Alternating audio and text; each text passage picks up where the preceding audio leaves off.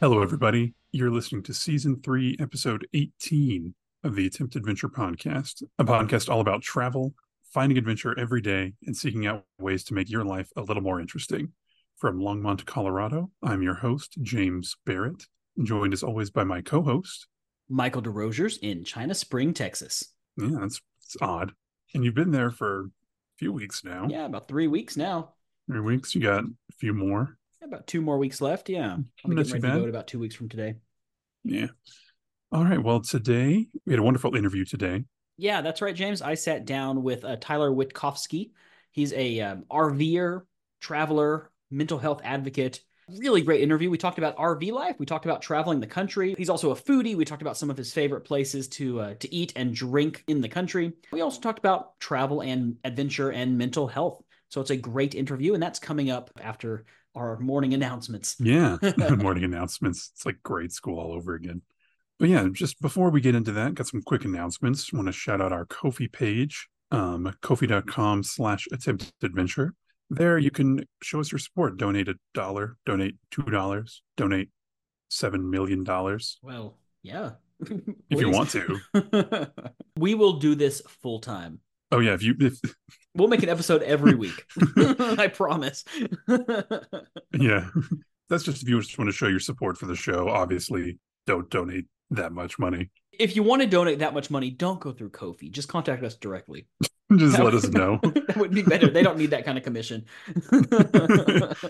So that's just to show your support. Um, and beyond that, if you like the show, just let your friends know. Yeah. Tell your dad, tell your partner, tell your dog. Told my sister the other day. She doesn't listen. Um, I was no, like, hey, do you on. like podcasts? She's like, yeah, I do. And I was like, have you listened to mine recently? She's like, well, not recently. That's kind of everyone I know. I'm like, hey, I got this. And they're like, oh, yeah. Michael, you and I are not good at marketing ourselves. I know like my mom listens every, mm-hmm. occasionally. Hi, Mom, if you're listening. But beyond that, I'm pretty sure Kyle listens. He does. He does listen. Kyle. Hey, and Kyle. My, how you my doing? My parents listen, I think. Nice. Nice. Hi. People are listening because we've had as many downloads this year as we did in our first two seasons combined. And we love you all, mm-hmm. very much. Yes, we do. Sorry, I am out of it this morning. I am kind of, my brain is not That's all right, working James. correctly. But, Michael. Yes. Did you do anything new or adventurous this week? I did, James. Mm-hmm. I didn't know this. I lived here for four years in college. I took astronomy class in college, and they never told us about this, but apparently there's an observatory about forty-five minutes out of Waco, just outside of Clifton, about twelve miles outside of Clifton, mm-hmm. the Myers Observatory. And they had an open house a couple days ago. Beautiful clear sky. Great time of year to do it. This is probably the best time of year to do it because you don't have to be out there like at one a.m. to see clear stuff. Oh, yeah, because it gets dark early. six, yeah. Yeah, my dad and I went out to the open house at the observatory. They had the telescope set up. I'm going to send you some pictures here. Oh, please do. I mean, it's a legit observatory. Oh, wow. Yeah, it's like a real thing. Yeah, they set it up and the guy was talking about it and talking about, you know, anyone could ask questions. It was all ages, all, you know, all, all ages of people. There were probably about twenty-five people there. You know, he was answering any questions we had about astronomy, and then um, he would he would train the telescope on something, and then we could look at it, and we'd all take turns looking through it. Uh, we got to see Saturn. You could see the rings and the moons even very, very clearly.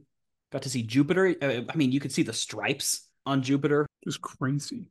We even got to look at the Andromeda Galaxy, which was incredible. And the thing that blows your mind when you look at the Andromeda Galaxy, that's the closest galaxy to us, but that's like two million light years away. Oh, yeah. So the light that we're seeing is from two million years ago. I have always loved space. Yeah.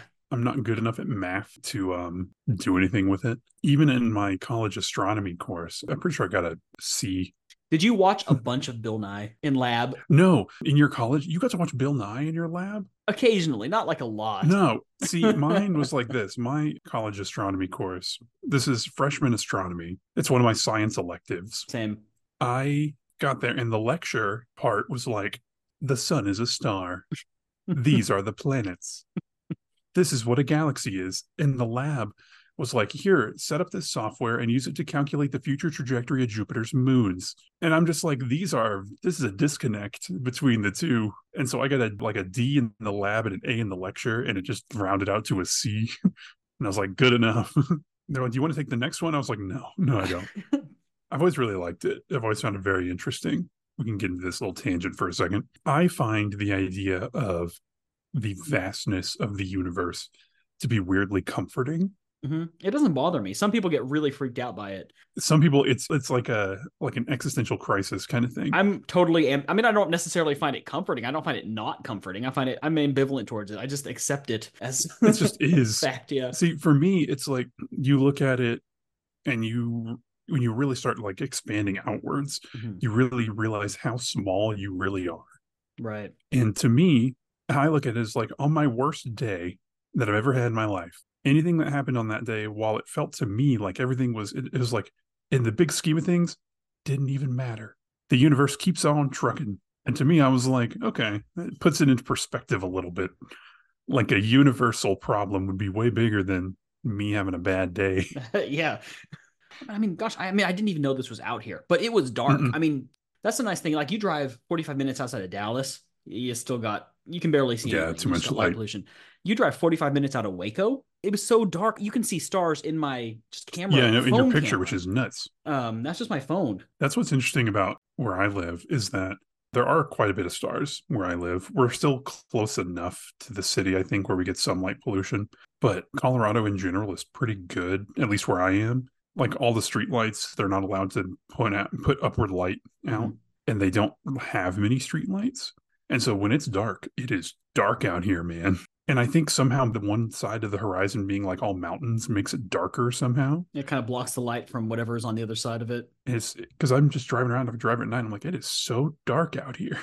But it has never been as dark as one time when I was driving home from Reno. And it was like two or three a.m. driving through the deserts of New Mexico.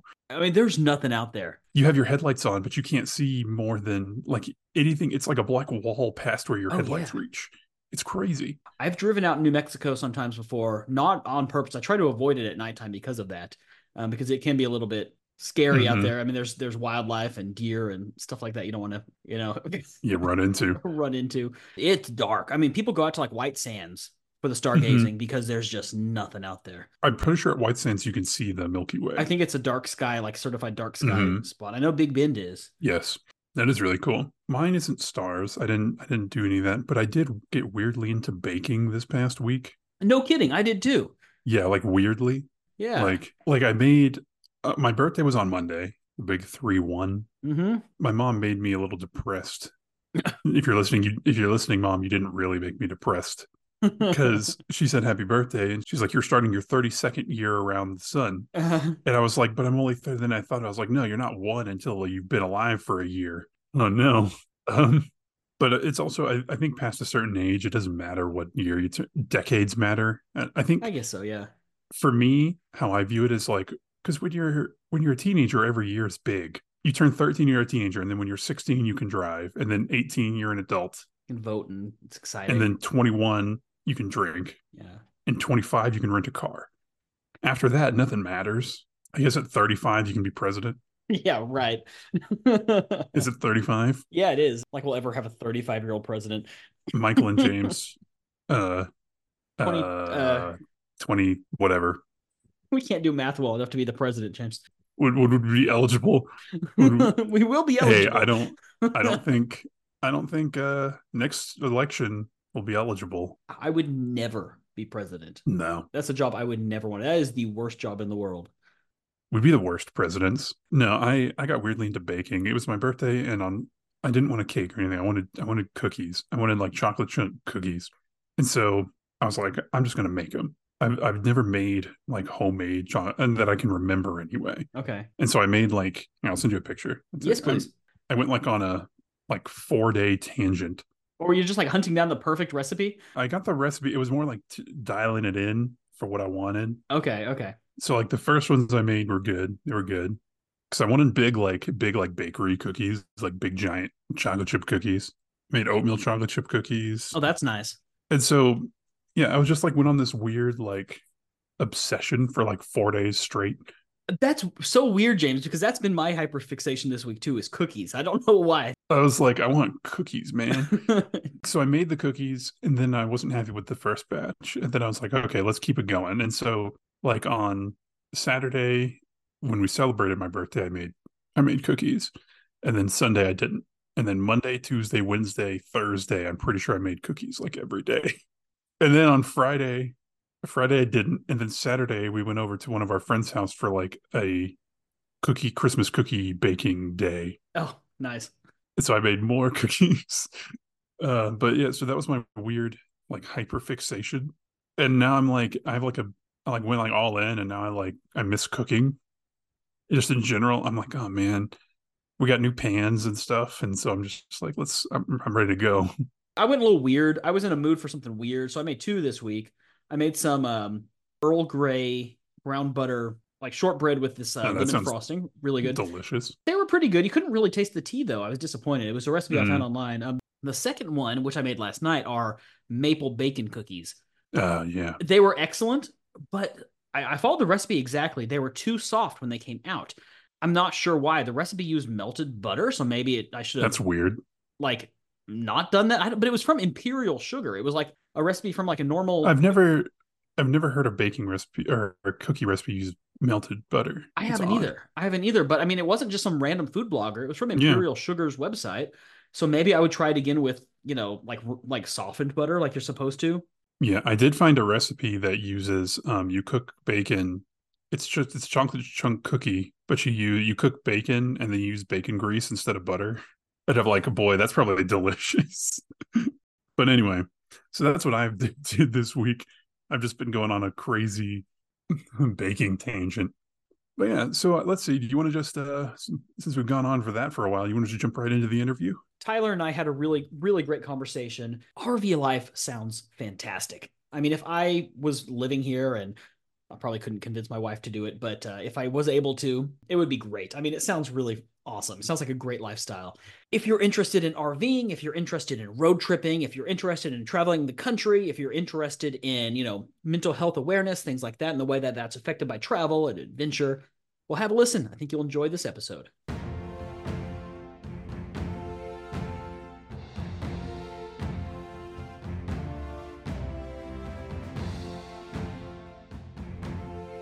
So Tyler, welcome. Thank you so much for coming on the show and talking to me today.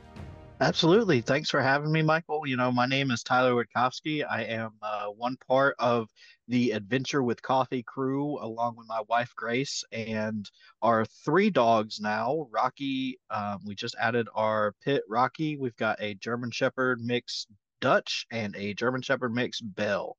So we uh, travel across the United States full time, living in an R V. We sold our house in the in May of twenty twenty-three, and have since moved into our R V, our thirty-one foot Coachman Concord, who we have named Dink after my great grandmother, um, which is also a great thing for the latest TikTok trend called Dinks, which is dual income, no kids, um, which is my wife and I, except we have like three kids technically because of the dogs, but you know, animals are always part of the family. Sure. That's right.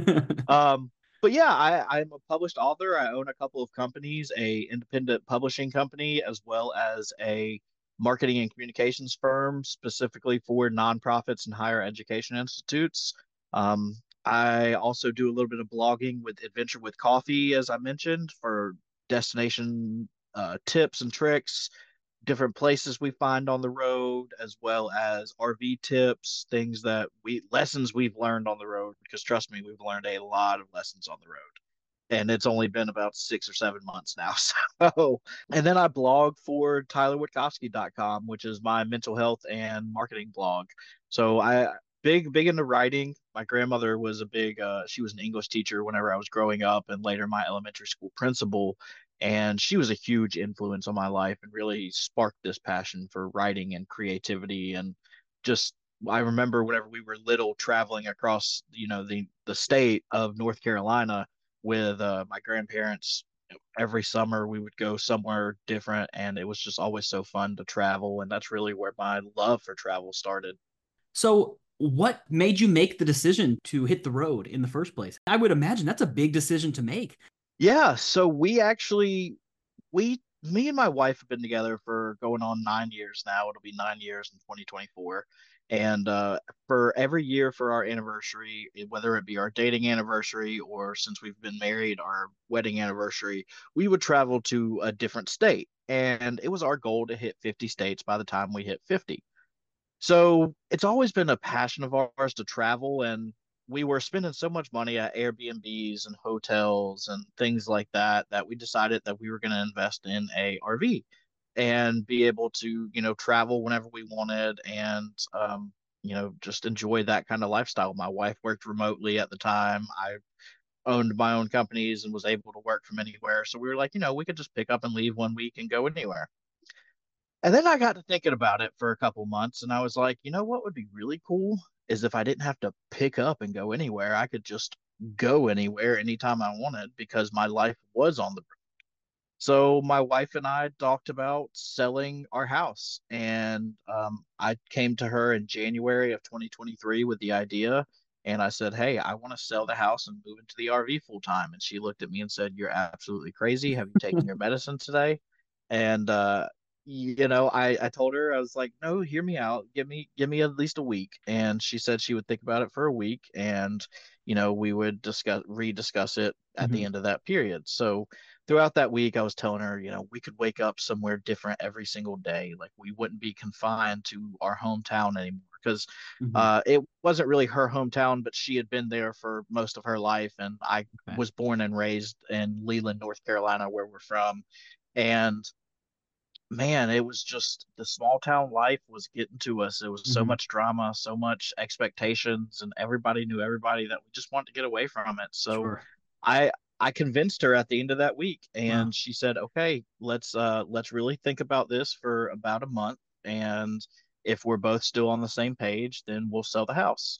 So from the beginning of January to the end of January, we made the decision to sell our house, and we put it on the market in March, sold it by within a week, and we were out by the end of April. That's incredible. So I know you're moving around. Where are you currently? We're at a place called Lake Town Glamping in uh, Lake Walk Mall, North Carolina. It's about an hour from Leland. Uh, so we want it to stay, you know, especially for the holidays like Thanksgiving, Christmas time, New Year's. We want it to stay around family and be there and let them kind of adjust to us being gone, because whenever we leave on our trip in twenty twenty-four, we're going to be gone for about eight months out of the year. Right. And we won't be back in North Carolina at all until the end of uh, September, early October. So we're we tried to let them get used to it, but we love Lake Town, man. I tell you, it's going to be so hard to have to leave, because the owner, R J, and our neighbors, Amanda, Jimmy, Greg, they're just all, and Jay, they're just all really great people. And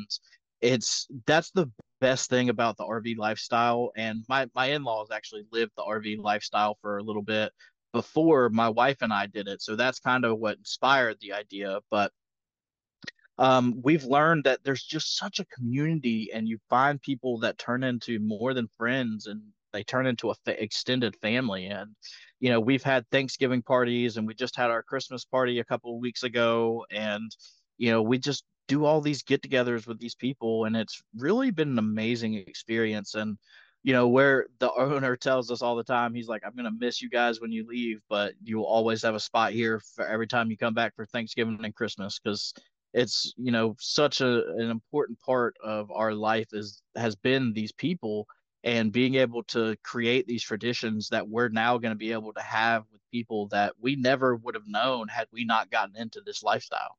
Right. Wow. That's, that's awesome. I, I love that. So how much of it is planned in advance? Like, we're going to go here by this day, here by this day. How much of it is spontaneous? Like, you know what? I really want to see, you know, Kentucky this week. Yeah. So we've got a app called R V Life that we paid for, downloaded on our phones. And basically it helps you. It's got like all the campgrounds in the United States, and uh, you can track your trip.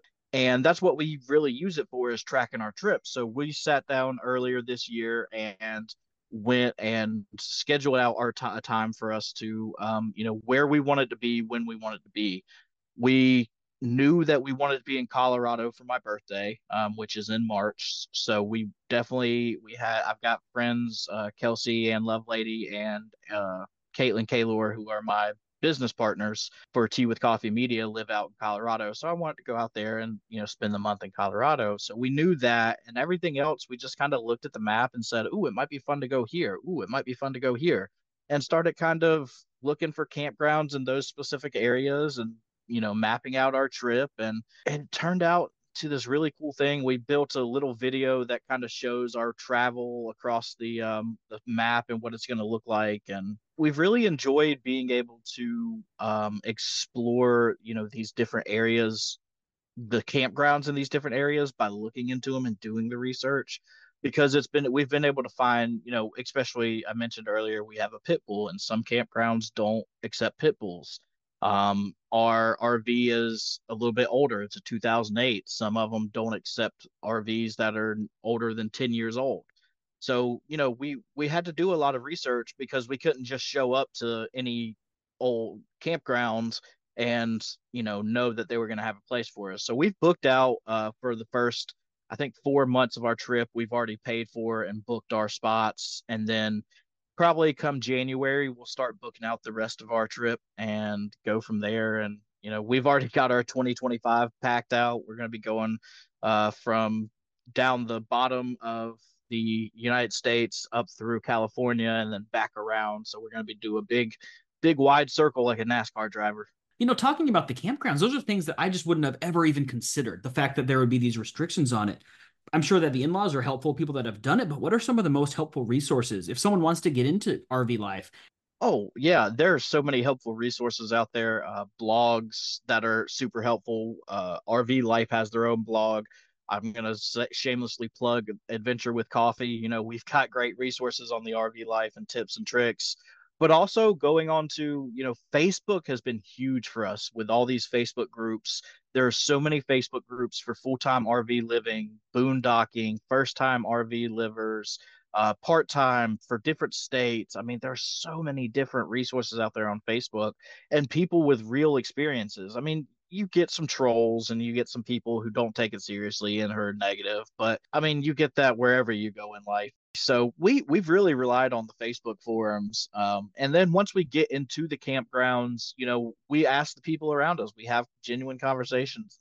If we have a question about something that's going on in our R V, we'll go over to our neighbor and say, hey, have you ever had this happen? You know, what, what should we do? And if they don't know, then we'll go to Facebook. And if they don't know, then we'll call in the professionals. What are some of the biggest surprises you've encountered in the last several months of living in an R V? Yeah, a couple things. You know, they always said, told me that owning an R V was like owning a boat in that it's expensive to own. And um, what I didn't realize, didn't expect, was that it was going to be like owning a house. It was going to be very expensive to oh, own. So, right. you know, it just, it felt like, there in the beginning, and it was it's an older you know it's an older rig. It's mm-hmm. not going to be in perfect condition, and we knew that. And in the beginning, it felt like every time we turned around, something was going wrong. But now we've got you know we've started making it at our own place. We've we took out the couch that came with it and bought two little ottomans that fold out into bed so that we can have more space. We've taken out our microwave, and we're getting ready to take out our stove top and replace that and make it into more storage space. Um, we use, we, we really don't even use our stove. We've never actually never used our stovetop since we've been in here. We use our Ninja Foodi, um, which is like a, it's like a, a ten in one type of deal. So it's got like a bake setting, broil setting, air fryer, all that good stuff. Um, I think the biggest challenge for us was getting used to flat towing. Uh, we had to get a flat tow, flat towed vehicle. So we traded in both of our cars whenever we sold the house, and got a Jeep that was able to be flat towed. And the first extended trip that we took, the Jeep actually came unhooked from the R V partly.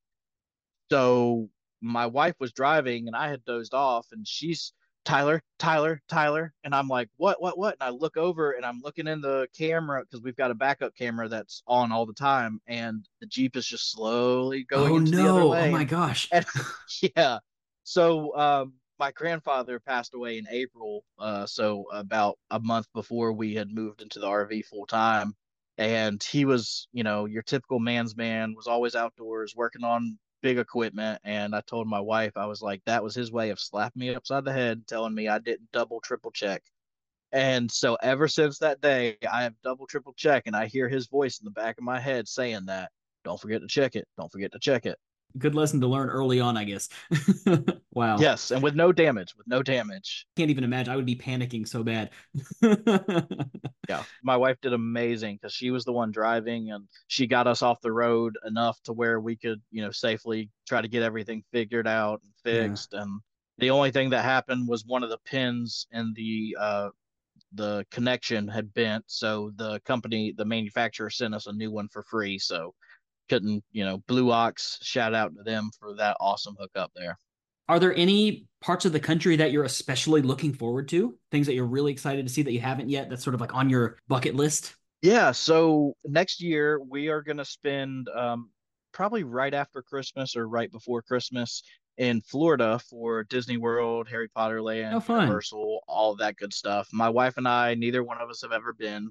And um, she's a huge Harry Potter fan. I'm a huge Harry Potter fan. We both love Disney. And we were like, we're going to go and we're going to get the R V camp pass for Disney and stay on the Disney park so that we can just wake up and walk right to the park. Oh, how cool. I didn't know that was an option. That's, yeah. That's yes. incredible. Yeah. So we're really excited about that. Then I'm really excited for Colorado. Mm-hmm. Uh, I get to see two of my best friends that yeah. one of them I've only met through online interactions. The other one I've only seen once before in my life. So I get to spend a whole month with them now. So I'm super excited. And then uh, also, also excited to make our way to Texas next year to see my other business partner, Victoria Moxley. So very excited to be able to see. It's just, it's so great to be able to travel across the country. And you know, with Tea with Coffee Media, we have authors across the world, but most of them are in the United States. And I'm making plans that as I'm traveling to go by and stop and see our authors, oh, right, and, you know, just nice. Have dinner with them and get to meet them and bring that personal interaction and help them, you know, set up at events and get them get things coordinated so that I can be there and teach them different tips and tricks on how I sell at these events. And so it's it's going to be really fun. I'm excited for it. I love a road trip. I, I really think that's the best way to see the country. But in your opinion, what are the benefits of driving versus, you know, taking a flight across the country? I think whenever you fly, you kind of like, yeah, the scenery up in the sky is nice and you get a different view, but I don't think you get as good a view as when you're driving, you know, because you can be driving through the mountains and see, you know, all the fauna and flora out there that are just beautiful. But when you're flying, you see the tops of those trees or the tips of those mountains. And to me, that's just not as impressive. And you have to look down. Yeah. You know, yeah. It, it's depending on how high you are, you might not even see anything because all you see might see is clouds. So being able to just really experience it. I mean, yeah, it's a little more exhausting at the end of the day because you're the one who's putting in the work, driving it instead of just sleeping on the plane. Um, But, you know, whenever you've got a great system like my wife and I do, we swap off every couple of hours so that the other one can rest. And, um, you know, it's just so rewarding to be able to see all the beauty that America does have to offer, especially since um, societally we've gotten so ugly lately. It's it's nice to see the beautiful side of this beautiful country that we do live in. Do you feel that you have to be a quite a flexible person, go with the flow and kind of adapt to challenges as they come? Do you think oh, there's yeah. a certain personality type that really benefits from this? Um, I wouldn't say there's a certain type of personality that benefits this because my wife and I are definitely two separate person, two different personalities. And like we're on fast opposites of the spectrum on a lot of different okay. personality traits. And we both love the lifestyle and we've both found, we both have our challenges. We both have the things that we do really well and they complement one another. So, you know, I think having a great partner to be able to compliment you is also a great thing, you know, whether it is your wife or a friend or even your dogs or whatever it may be. Having, you know, not going at it alone is something that I think because you want to be able to enjoy those kind of experiences with people. But the biggest thing for us has been learning what each other, you know, learning each other again in such a close, close space.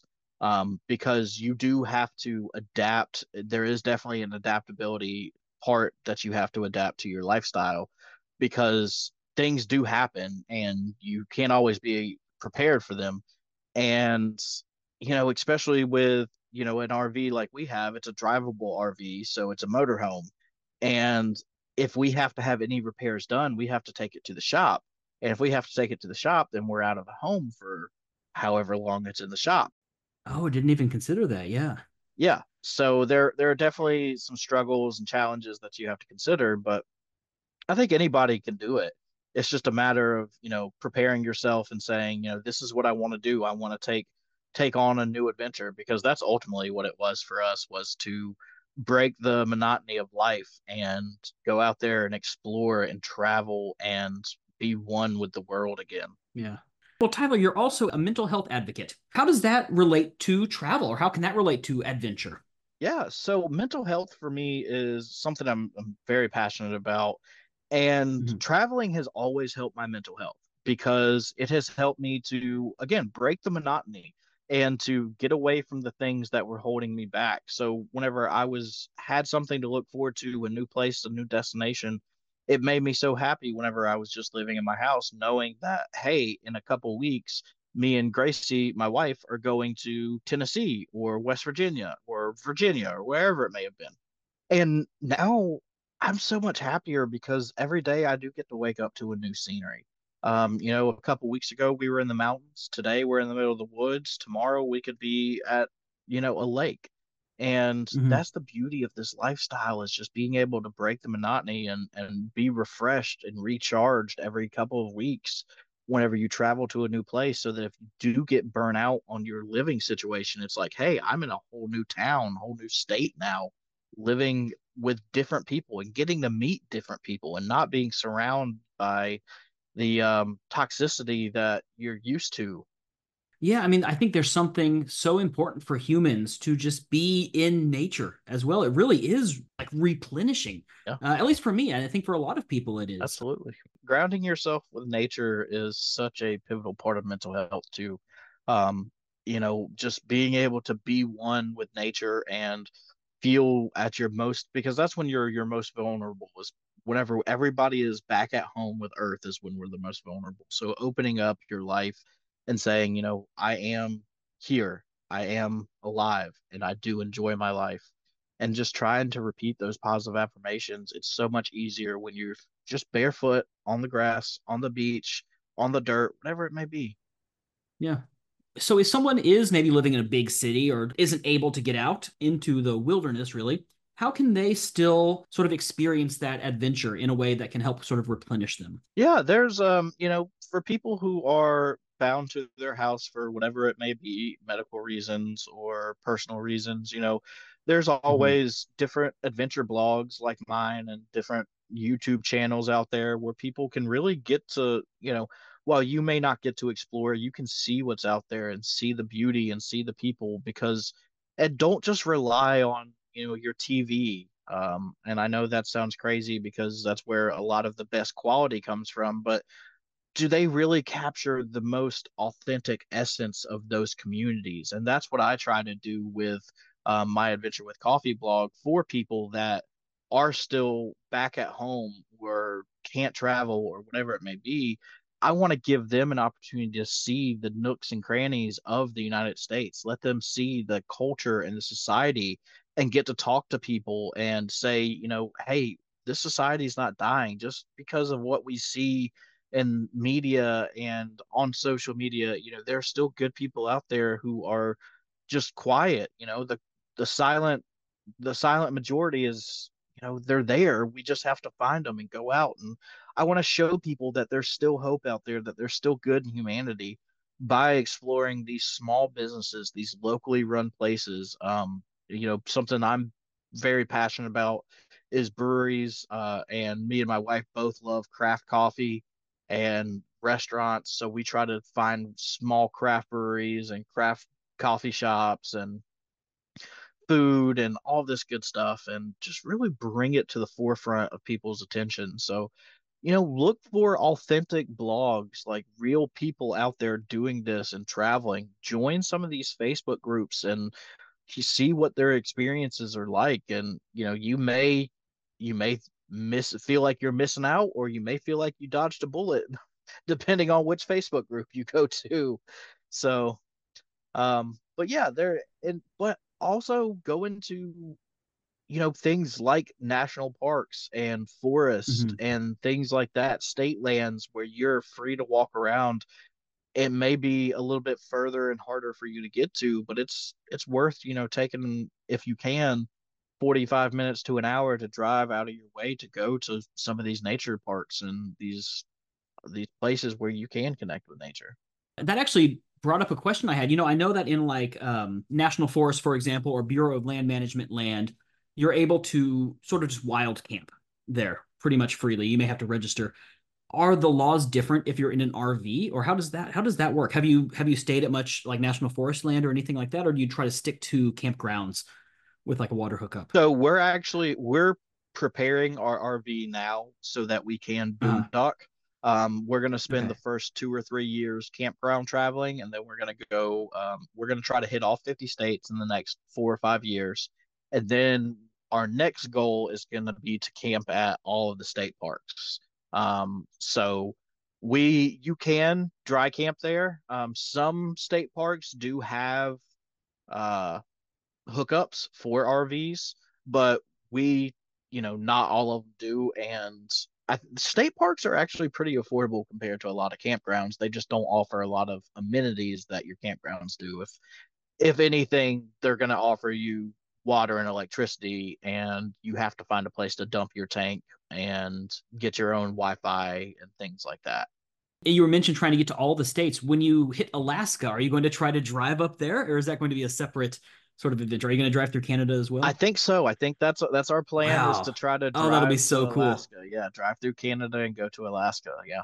I, I want to go back to one thing you mentioned earlier about um about food. You know, I, I know that on your website you mentioned that you're quite a foodie, and you talked about that. How can food help connect us to the country as well? Oh, yeah. You think about how many online internet debates about who has the best barbecue in the United States. I mean, you know, I'm from North Carolina, so of course I'm going to say Lexington style is hands down sure. the best. Um, you know, I'm probably, I just probably made a lot of your audience upset. I apologize for that. I'm from Texas, but I do have to say, I do love pulled pork. I'm yes, a pulled pork guy. Yes. It's controversial. I know. And that's the thing, like getting out, I can say that all day long, but I've never had true, authentic Texas yeah. brisket or Memphis yeah. barbecue, or, you know, I'm not going to throw New York into this conversation because, you know, we'll just, but you know what I'm saying. And then, you know, hot dogs, for example, I'm not a big tomato fan. Um, but I went to Chicago one time, and I knew mm. I had to try two things while I was there, Chicago style hot dog and Chicago style pizza. And I got both of them, and I loved both of them. I tell you, I, it was, I did not expect to like the Chicago style hot dog, the pizza. Oh my gosh. It's like a, like a pizza cake, like a lasagna cake. Yes. Jeez. But that's, that's some, I mean, that's the thing. You get to explore all these different cuisines and culturally different foods and flavors. I mean, you know, go, I, one place mm-hmm. I'm really excited to go to for the food is Louisiana. I love spicy food, Cajun food, but I'm so excited. Um, I don't know if you've ever had crawfish or crawdads, but my wife has always been hesitant about eating them because, you know, you pop them off, mm-hmm. suck the brains out, and toss them away. Yeah. And uh, she's promised me that when we go to Louisiana, she will try them there because that is where they will taste their best. And I was like, all right, you got a deal. Have you been to any restaurants or craft breweries or craft coffee shops that are worth a trip? Anything that you'd just like to shout out off the top of your head that's worth a trip if you're in the state? I, I'm going to go with um, probably my one of my favorite breweries to go to is White Elephant in um, Mount Airy, North Carolina. They are very small. They're a micro craft brewery, so they don't distribute it. They just sell it in their shop. But they mm. are some of the absolute nicest people I have ever met. I mean, every time I go in there, I talk to them, have conversations about, you know, their brewing process, what their latest brews are. Their beer is so good. Um, another really good place that I like is uh, Edward Teach Brewing in Wilmington, North Carolina.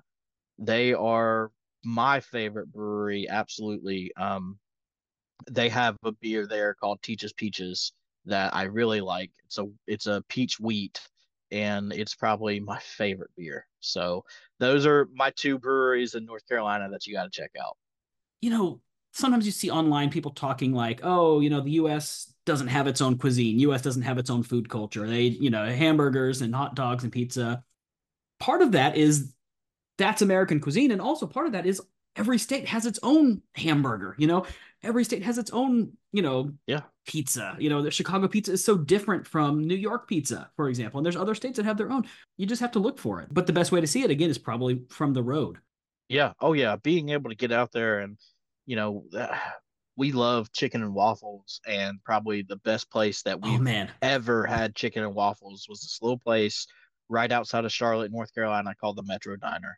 And it was so good. It was the best. We have been searching for a better chicken and waffles and have not been able to find one in five years.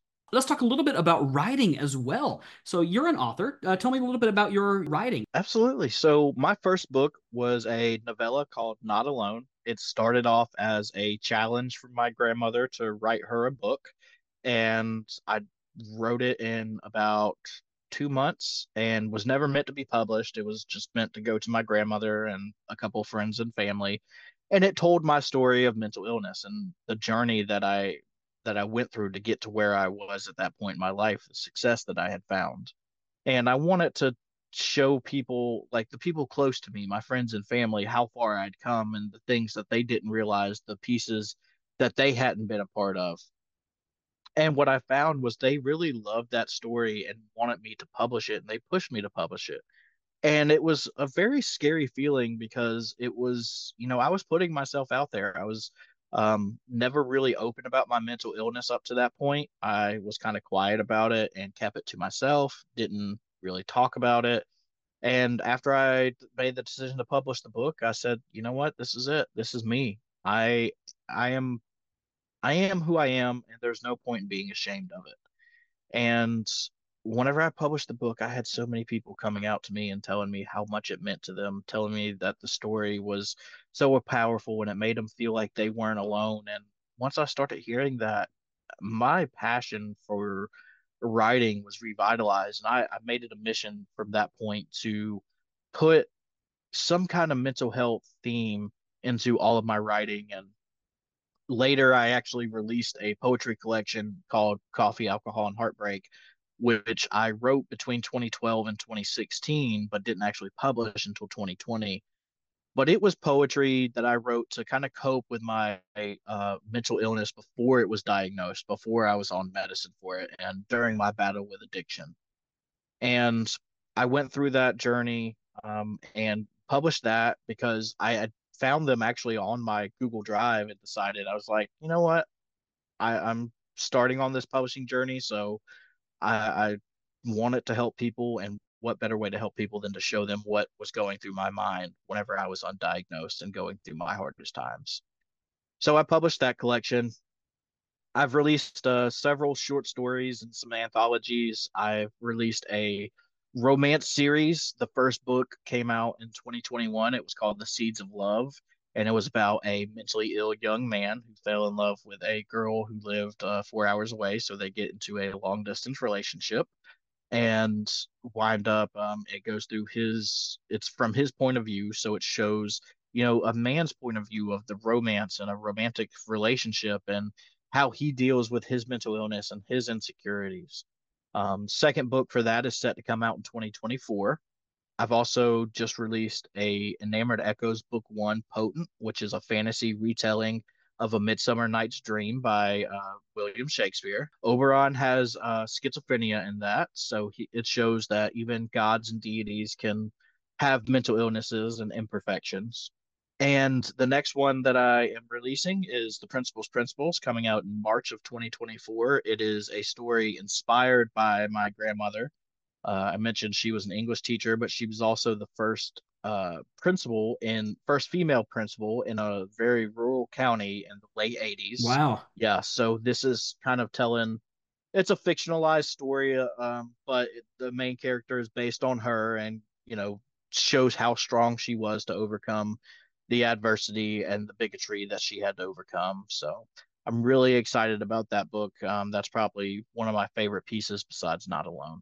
And of course, we'll put links to all of that in our show notes, all of your books and your uh, your website, your blog, everything. Well, Tyler, I know you've mentioned your websites, but just again, where can people find you if they want to follow your adventure, see where you are, learn more about the country as you're exploring, and then um, and also just to get in touch with you. Yeah. Best way to find me is through my Linktree, which is linktr.ee slash Tyler Wittkofsky, um, where I'm Tyler Wittkofsky on all social media that I'm on. I am the only Tyler Wittkofsky in the world. So if there's somebody else out there um, who is named Tyler Wittkofsky, imposter. Yeah, they're an imposter. um, no, but yeah, Linktree is the best way to find me because that's got links to my website, all of my blogs, all of my businesses, all of my books, um, my merchandise that you can buy, um, way, different ways to support me, and all of my social media. So definitely check me out. And if there's anybody out there who's struggling or needs somebody to talk to, please find me. You know, I am here to talk. I'm here to listen. You know, I, I may not get back to you right away, but I am here and I do want to listen to your story. Um, are there any resources you'd like to shout out for anyone that might be struggling? Absolutely. Um, I think, you know, as far as mental health goes, NAMI and The Mighty have been two great resources for me. Um, you know, NAMI has local chapters. They're a nonprofit organization that provides resources. The Mighty is an online magazine. I've written a couple articles for them. They are a great resource. Um, Pause for Patrick is also a great one for people trying to find emotional support animals. I also love Write Hive, which is a writing nonprofit, but they do also focus on non uh, mental health for nonprofits or mental health for writers. I've spent a lot of time doing panels for them on various subjects, such as mental health um, for writers. So definitely check out those those three organizations. Excellent. Yes, and we will put links to all of those on our show notes as well. So anyone that wants to, they can uh, click on those and, and check those out too. Tyler, thank you so much for taking your time to meet with me today. That was awesome. I really, um, if I didn't live in such a small, faraway country, I would be so inspired to get my own R V. I, I would love that. I would absolutely love the freedom of that. It doesn't work so well in Thailand. And I'm so excited to follow your adventures as you just keep exploring. I will be following and seeing where you are and and seeing what you're up to. It's going to be, uh, I'll be living vicariously through you. Amazing. As you're traveling around. Thank you so much. I look, I'm looking forward to hearing from you and hearing what you think about our adventures. Absolutely.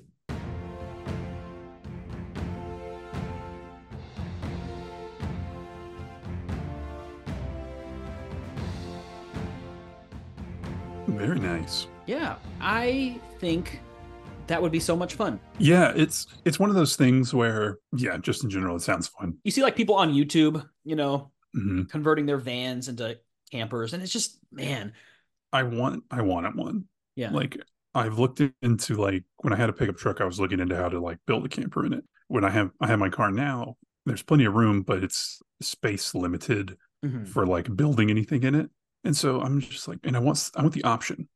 You know what I mean? Like I want to be able to be like, ooh, I want to go camping and just drive. And just go. Right. That's why I was mm-hmm. liking the idea of those rooftop tents. Because like yes. for me, I'm probably never going to be able to live full time in a camper or anything like that. Right. Especially in Thailand. It's like that's not that big of a country. I can't just like, you know, drive, like you could, drive. But then it's just then it's just kind of odd. But one of those rooftop tents would be cool because then I could be able to travel mm-hmm. like that. You need a few things for that. A vehicle. I don't have that. um get you a Ford Ranger.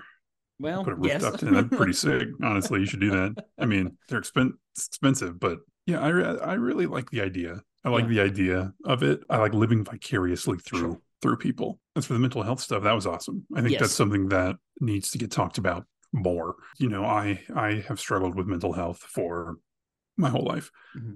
at least as long as I can remember. And for a long time, like I would use kind of that, like traveling as a tool. And I, I obviously understand that's a very privileged thing. And that's a very, um, not everyone can do that, but it new experiences in general help me. And so travel is, is just one new experience after the other. Unless you're like me and you come back to the same place every time. And now I live here. Well, and there's something just to be said about, I think just for humans and the human spirit, about mm-hmm. just being able to get outside and be surrounded by nature. Yes. It's not going to solve everything, I'm sure. Right. Uh, I mean, I'm no expert. I'm no expert, guys. We're just talking here, just so you know. I mean, if you need an expert, check out the resources in the yes, show notes. Please do. But I'm just saying, as a human, for human nature, there's just something about being surrounded by the forest or just nature, your favorite biome in general, replenishes you, you know? Yes.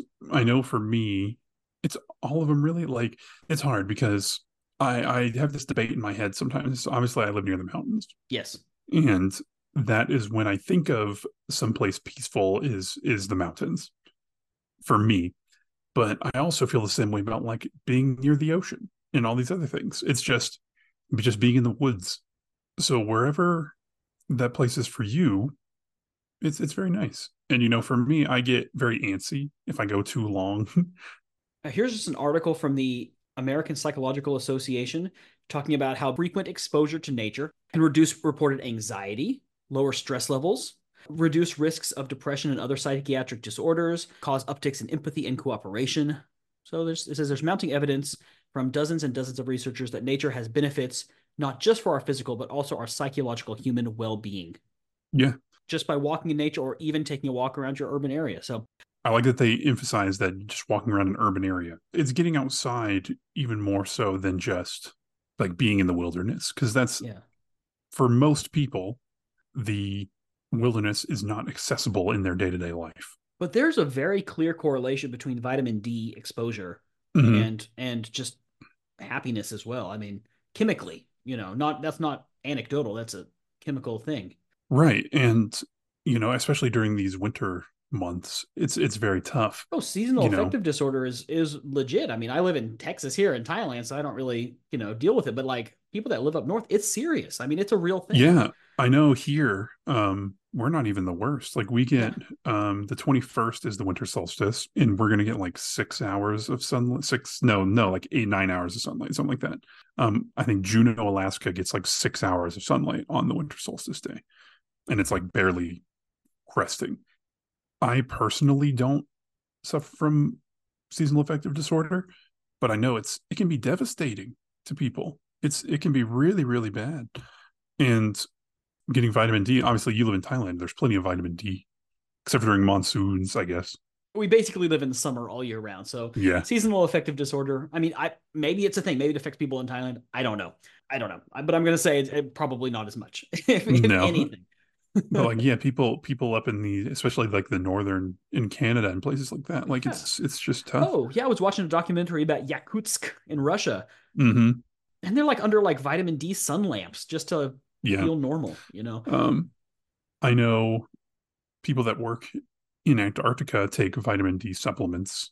I think at the end of the day, the biggest thing is to be mindful of your mental health, you know, and do things that help you. Obviously, it, it's kind of become a, I don't want to say joke, but people are just like, oh, you're depressed, just go for a walk. And I'm like, that doesn't fix everything, but it, it can be part of helping. It certainly doesn't hurt. Right. Yeah. For me, and this is at least for me coming from a place of experience, and I, I understand that that's not an easy thing to do if you're feeling depressed. It's not easy to just get out and go for a walk. It's not. Um, but sometimes the effort is worth it. And if you are feeling that way, please, please, please check out the resources that we will link in the show notes. And don't be, don't be embarrassed or afraid to get help. And, uh, and I think that's why part of, you know, it's, that's why we think it's such a good thing to force ourselves to try new things. Mm-hmm. I mean, there's weeks where we don't want to do something new. Um, oh yeah. We, we try to, it's a lot. Having a new experience can broaden our minds and and help us just to yeah. get out of our bubbles. And I always feel good when I do it. I don't know about you, Michael, but I am fairly lazy by nature. Sure. Yeah. That's why we're trying to make a podcast our career. Oh, yeah. Ooh, shots fired. At ourselves. at, at us.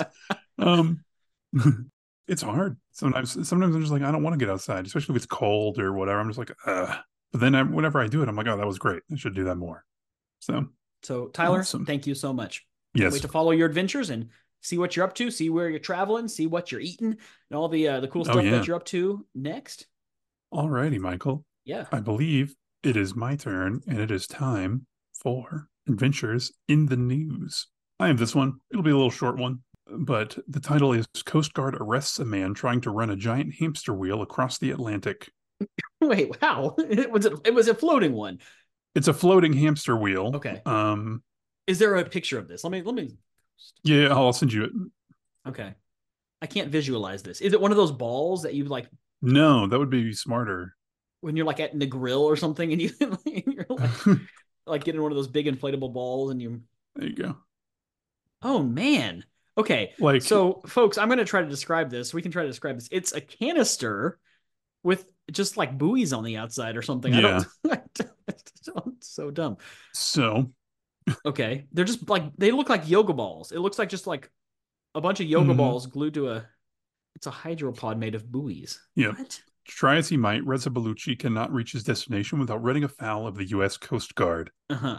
Bellucci, who lives in Florida after being granted asylum from Iran, was taken in by the Coast Guard last week aboard his vessel following several days of back and forth with the authorities. Florida's horrible. I have to get back to Iran. He was about seventy miles east of Tybee Island, Georgia. Wow, he got um, remarkably far. Yeah, he told officers his destination was London, England. Oh, come on, man. So he is really um, into it. I had very mixed thoughts about this. So first of all, I was going to ask it. They arrested him. What was his crime? But if his crime, actually, if he's trying to go to London, that's probably just illegal immigration, right? Trying to get um, to another country. He was just trying to, to go back and forth. Um, just for fun? He, just to do it?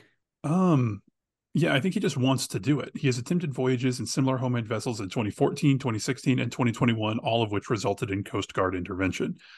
Um, the issue in this one is his vessel was not registered.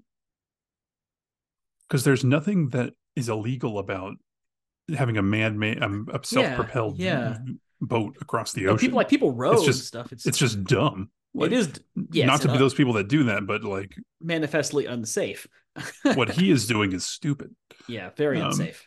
I mean, just register it. It's not that hard, I don't think. I know. I don't know. He faces charges of obstruction of boarding and violation of a captain of the port order. It's just his dream. He's just he's just gonna keep doing it. how far how far would he have to get out before like well so for the Coast Guard he'd have to be out of U S territorial waters because they patrol, which I don't know how far that goes out. Um so how, how big do you think the vessel is? Is it less than twelve um, feet, between twelve and sixteen feet, or between sixteen and twenty-six? twelve and sixteen, probably. It does not look very large. Between twelve and sixteen feet.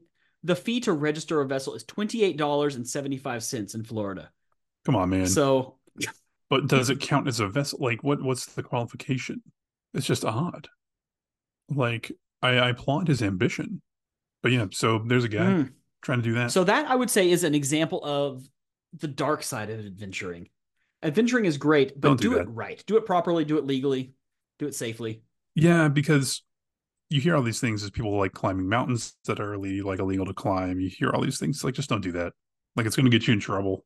Yeah, you hear the stories about people that succeeded and they have a great story and everything like that. And uh, um, but like, be safe. I mean, I, I sound. I mean, to be fair, I did get. I did illegally climb a mountain earlier this year, and uh, on on accident. On accident. So uh, listen back to season three, episode one of this podcast. I did get detained and I got fined. Not my fault, to be fair. Poor signage. Yes. Um, however, still. If I had known, I wouldn't have done that. So be be safe, folks. Be safe. Be smart. Yeah, just just be safe. Know your local rules and regulations, because you don't want to be detained in a foreign country. No. Or your own country. You just don't want to be detained. In you don't country. want to be detained in your own country either. That's not fun either. All right, everybody. Well, thank you so much for listening. Um, if you enjoyed the show, you can find more Attempt Adventure content on Instagram, YouTube. I think that's it. Facebook. The big one. I'm not on Facebook, so I forget about it. YouTube is fun. We've got a lot of fun stuff on our YouTube channel now. Yeah, we do. Check Go to youtube.com slash at attempt adventure, and you can see all sorts of fun stuff we've mm-hmm. been doing. Videos and games. We had a really fun bonus video last week. If you guys want to see us messing around with A I and creating some brand new gadgets, head on oh, over. Yeah. It's It was a hoot. Some Some new videos, some really old videos, all that good stuff. Yeah, and if you like the show, please leave us a review. Five stars if you're feeling generous, but again, honesty over flattery, kind of. Maybe. For the most part. Thanks again, everybody, for listening, and until next time, keep adventuring.